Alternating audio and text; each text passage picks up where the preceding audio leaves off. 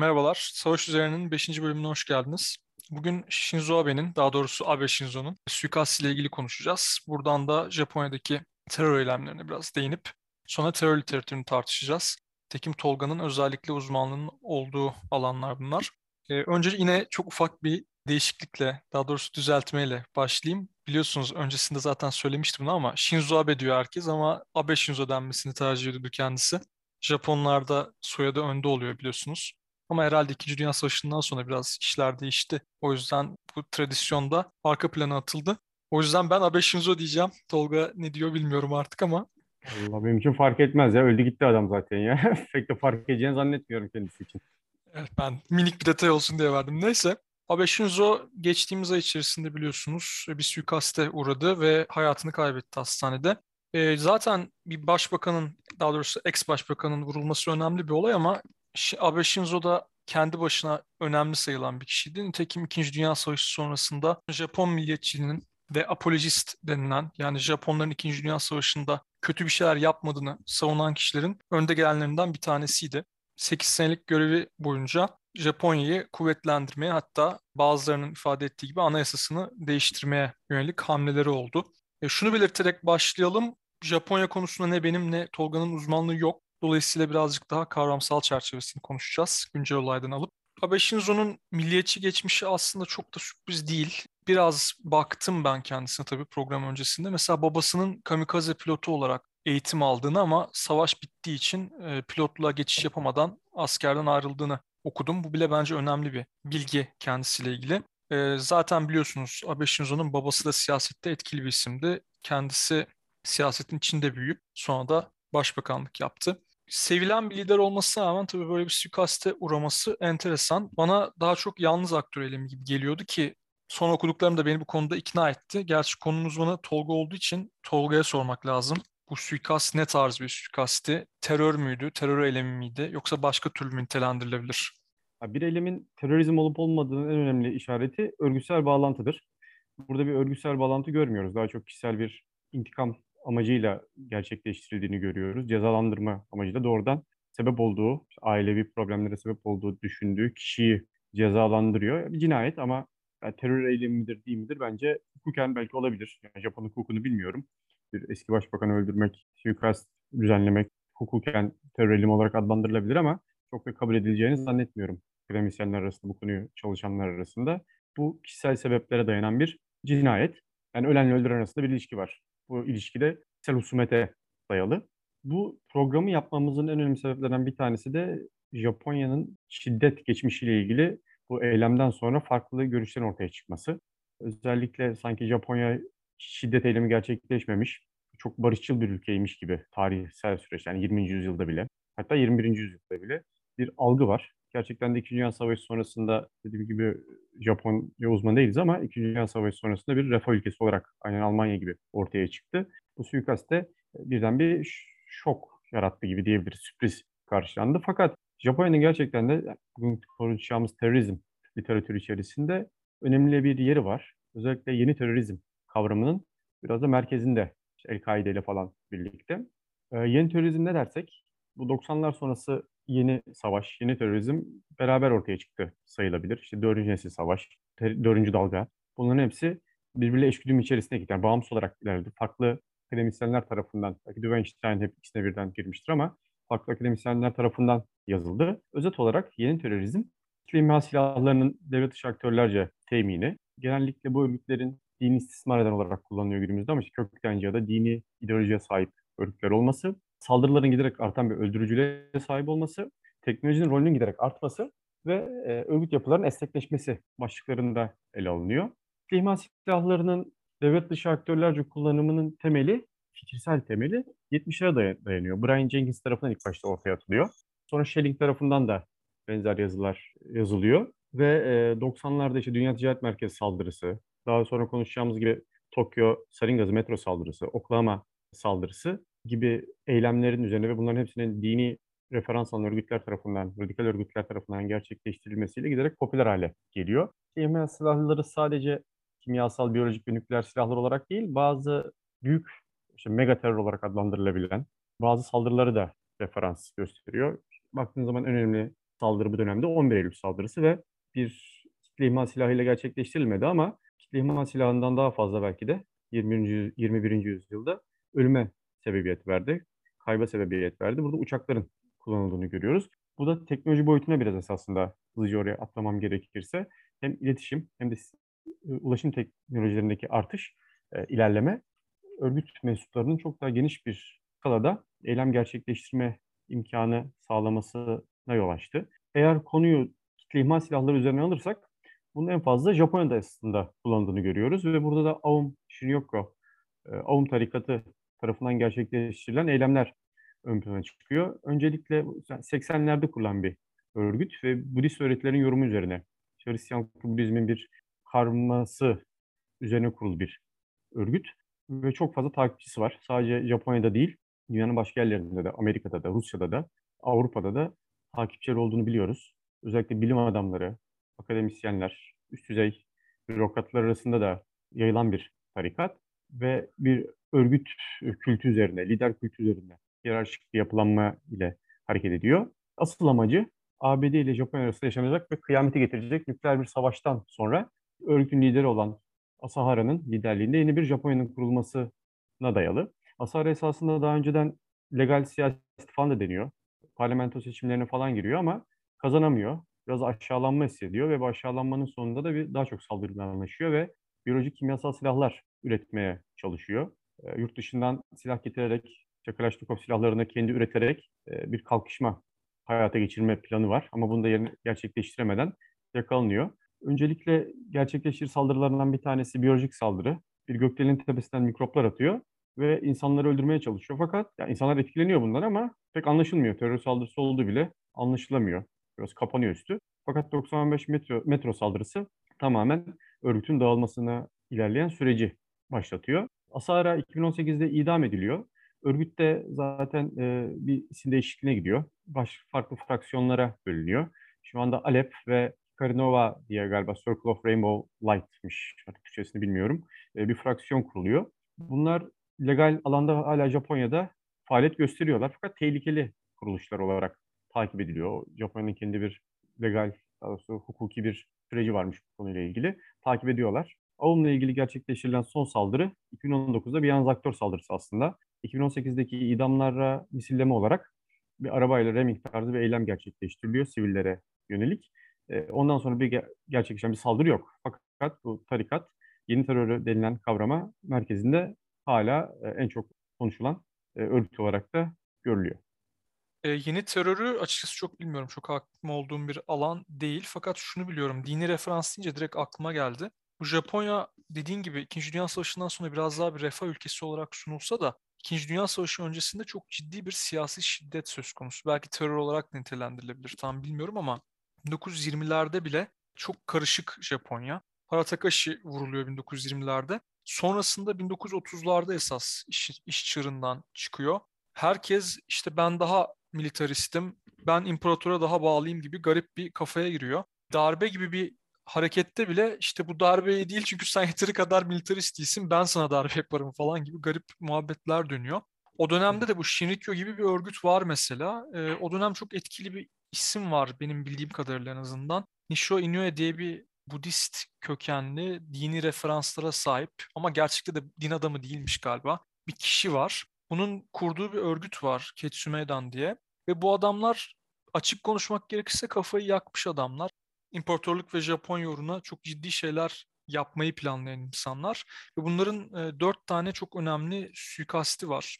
Burada politik isimleri öldürtü, öldürüyorlar. Bir tanesi bakan yanılmıyorsam hatta öldürdüklerinin. Başbakan öldürüyorlar Ketsume'den örgütü olarak. Ve sonra işte 1936 senesinde mesela o ünlü darbe var. Şubat'ta yapılan darbe var. Burada 7 politikacı öldürülüyor Japonya'da. Bunların bir tanesi gidene dediğim gibi başbakan ve Japonya'da siyasi şiddet oldukça yoğun bir şekilde aslında görülüyor. İkinci Dünya Savaşı öncesinde çok farklı factionlar var, fraksiyonlar var ve bunlar devamlı işte ben daha imparatorcuyum yarışına giriyorlar. Daha önce dediğim gibi. E, direkt bu senin anlattığın işte dini referans hepsinde de var üç aşağı beş yukarı. Hepsinin retoriği aynı. Japonya'daki şiddet algısı belki de biraz daha değişik. Bilmiyorum. Japonya'ya hiç gitmedim. Sadece dışarıdan gözlemlediğim kadarıyla söylüyorum. Algıları da bu konuda e, farklı benim gördüğüm kadarıyla. İnsanlar kendi düşündükleri şeyler için ciddi şiddet eylemlerine girişebiliyorlar. Başka bir örnek de var mesela. Şimdi demin dini referanslardan bahsettik ama kişisel motivasyonlar da olabiliyor. Bir Japon edebiyatçı vardır ünlü biliyorsunuz Yukio Mishima diye. Tek başına ve yanında bir takım kendi sadık adamlarıyla darbe yapmaya falan kalkışıyor. Yanılmıyorsam 60'lı veya 70'li yıllarda. Hani farklı motivasyonların da bu tarz e, şiddet olaylarında ön plana çıktığını görebiliyoruz. Sence kişisel motivasyonlar mı daha etkili bu konuda yoksa daha böyle toplumsal motivasyonlar mı işte dini veya ideolojik motivasyonlar gibi hangisi daha önemli? Terörizm literatüründe üç aşamada, üç seviyede ele alınıyor terörizmin altında yatan sebepler. İşte birey, örgüt ve toplum seviyesi. Üçünün birbiriyle etkileşim içerisinde faaliyet gösterdiği kabul ediliyor. Hem bireysel sebepler, yoksunluklar üzerinden hem e, toplumsal bazı e, sebepler, bu ekonomik de olabilir, demokrasi de olabilir. Bu tarz sebepler yüzünden olabileceği, altında yattığı root cause olarak görebileceği savunuluyor. Bazıları ise örgütsel seviye üzerinden hem örgüt içi e, etkileşimin sosyal psikoloji alanı hem de örgütün çeken e, etkisi üzerinde duruluyor. E, burada tabii din dini örgütlerde e, din bir toplumsal bir seviyede ele alınabilir ve bunun örgütler tarafından istismar edilmesinden bahsediliyor. Bu El-Kaide ve türevlerinde de benzer şekilde ele alınıyor. OVM gibi dört büyük din dışında ele alınan tarikatlar için de benzer bir şekilde geçerli. Bazı tarikatların da etkili olduğunu görüyoruz. Bu yeni terörizm zaten en önemli parçalarından bir tanesi de dini referans. Sadece tabii ki de El-Kaide sebebiyle radikal Selefi referansa en fazla atıf yapılıyor ama onun dışında Yahudi örgütler, Hristiyan örgütler de etkili.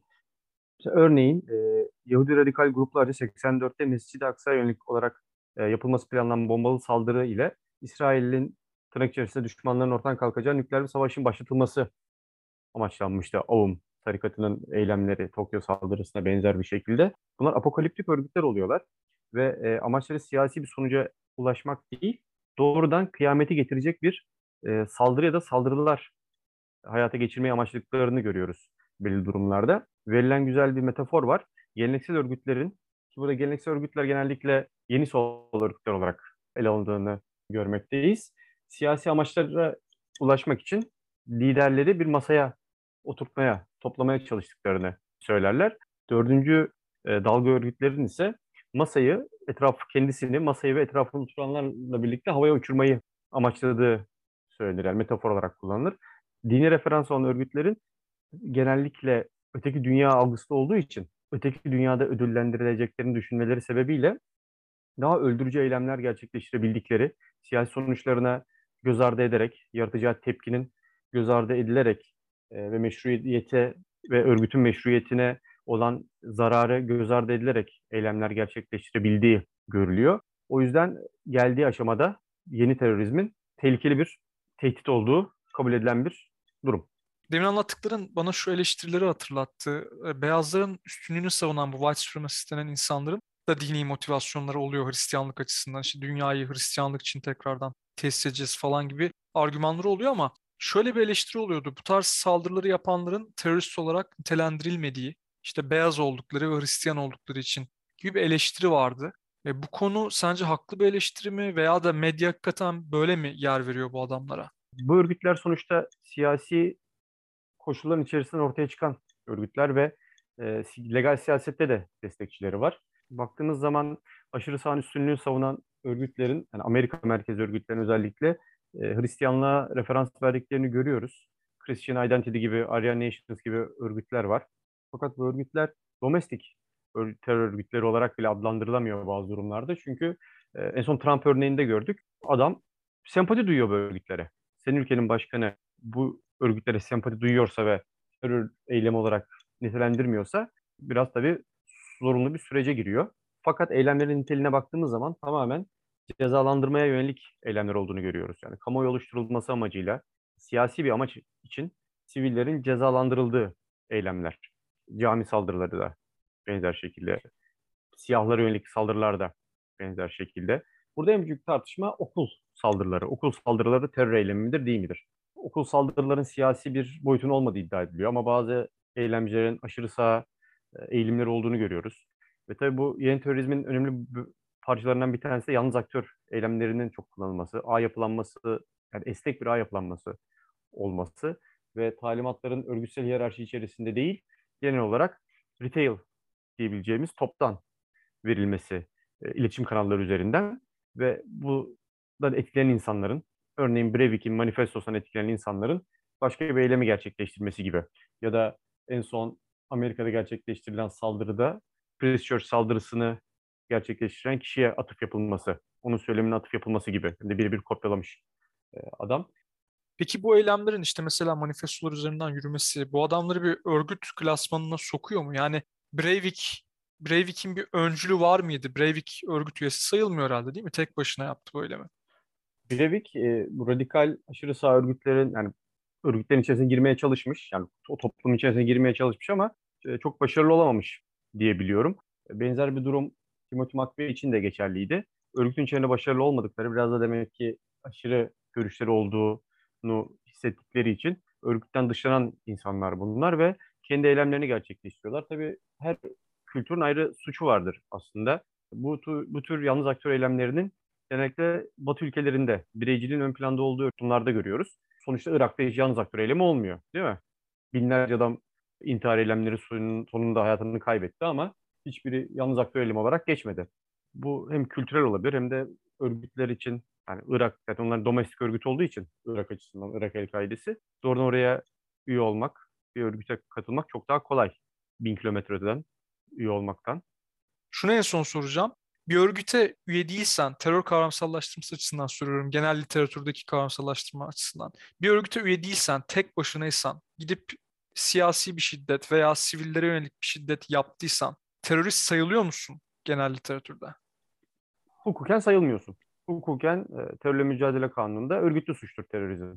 Tek yani örgütsüz olduğun olmaz. zaman örgütsüz olduğun zaman terörist olmuyorsun. Yani genel kabul açısından. Evet ama tek kişilik e, kadrolar da var. Örneğin Unabomber, Ted Kaczynski tamamen tabii o da anarşist doktrinden etkilenmiş ama belli bir örgütü yok ve kendi kendine bir manifesto yazıyor. İşte teknolojinin insanlığın sonuna getireceği falan gibi bazı görüşleri var ve gerçekten de büyük eylemler gerçekleştiriyor tek başına. Yıllarca yakalanmıyor. Yani terör ama hukuken örgütlü bir suçtur. O yüzden baktığın zaman hukukçularla yalnız aktörün oksimoron olduğunu, yani kavramın oksimoron olduğunu e, iddia ediyorlar. Bir, bir insan yalnızsa zaten terörizm değildir bu. Suçtur, cinayettir neyse ne fark etmez. Ya da adam gerçekten yalnız değil. Hiç kimse doğrudan gerçekten yalnız değildir diyorlar. Bir örgütün parçasıdır. Bir eylem gerçekleştirdiyse diyorlar. Zaten bu gri bölge. O yüzden biraz geniş alır akademik çevre bu terör örgütlerinin tanımını. Şey biraz daha daralır hukukçular hukuki metinler ve örgüt hukuki tanımın merkezinde yer alır. Evet, zaten ben de onu biraz açık açıklığa kavuşsun diye sordum bu soruyu. Terörün belki kavramsallaştırmasını başka bir programda ana olarak konuşuruz. Yani kavram üzerine bir program yaparız.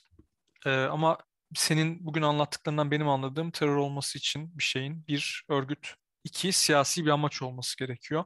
Hukuken evet. Yani hukuken öyle. Ama akademik çevreler tartışırken illa örgüt olmasına gerek yok deniliyor.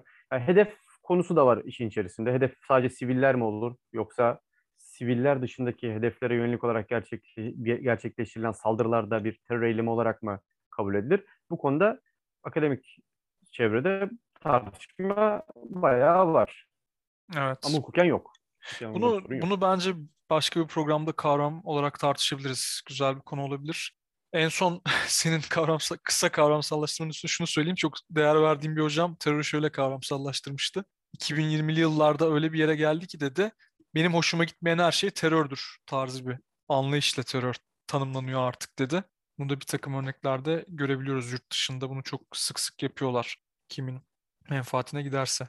Neyse artık kapatalım ufaktan. Ee, bugün Abe Shinzo suikastinden başladık. Japonya'daki şiddeti biraz konuştuk ve genel olarak e, Tolga'nın yeni terör tanımına odaklandık. Önümüzdeki programda veya önümüzdeki başka bir programda bilmiyorum. Bence terör üzerine bir program yapabiliriz. Güzel bir kavramsallaştırma olabilir. Abe Shinzo'nun tabii ölümünün daha büyük e, sonuçları da olacak. Bilmiyorum ben ilk vurulduğu zaman Abe Shinzo'nun ölüm haberi geldiği zaman Japonya'da milliyetçiliğin direkt veya indirekt olarak yükselebileceğini düşünmüştüm. Ama bu tabii çok e, basit bir yorum açıkçası. Göreceğiz önümüzdeki süreçte ne olacak. Belki hiç etkisi olmayacak çünkü vuran kişinin motivasyonu da önemli kabul edilmeyecek belki. Senin en son ekleyeceğin bir şey var mı Tolga? Kapatalım. Yok çok teşekkürler dinlediğiniz için. Bir sonraki bölümde görüşmek üzere. Ben de teşekkür ediyorum. Görüşürüz.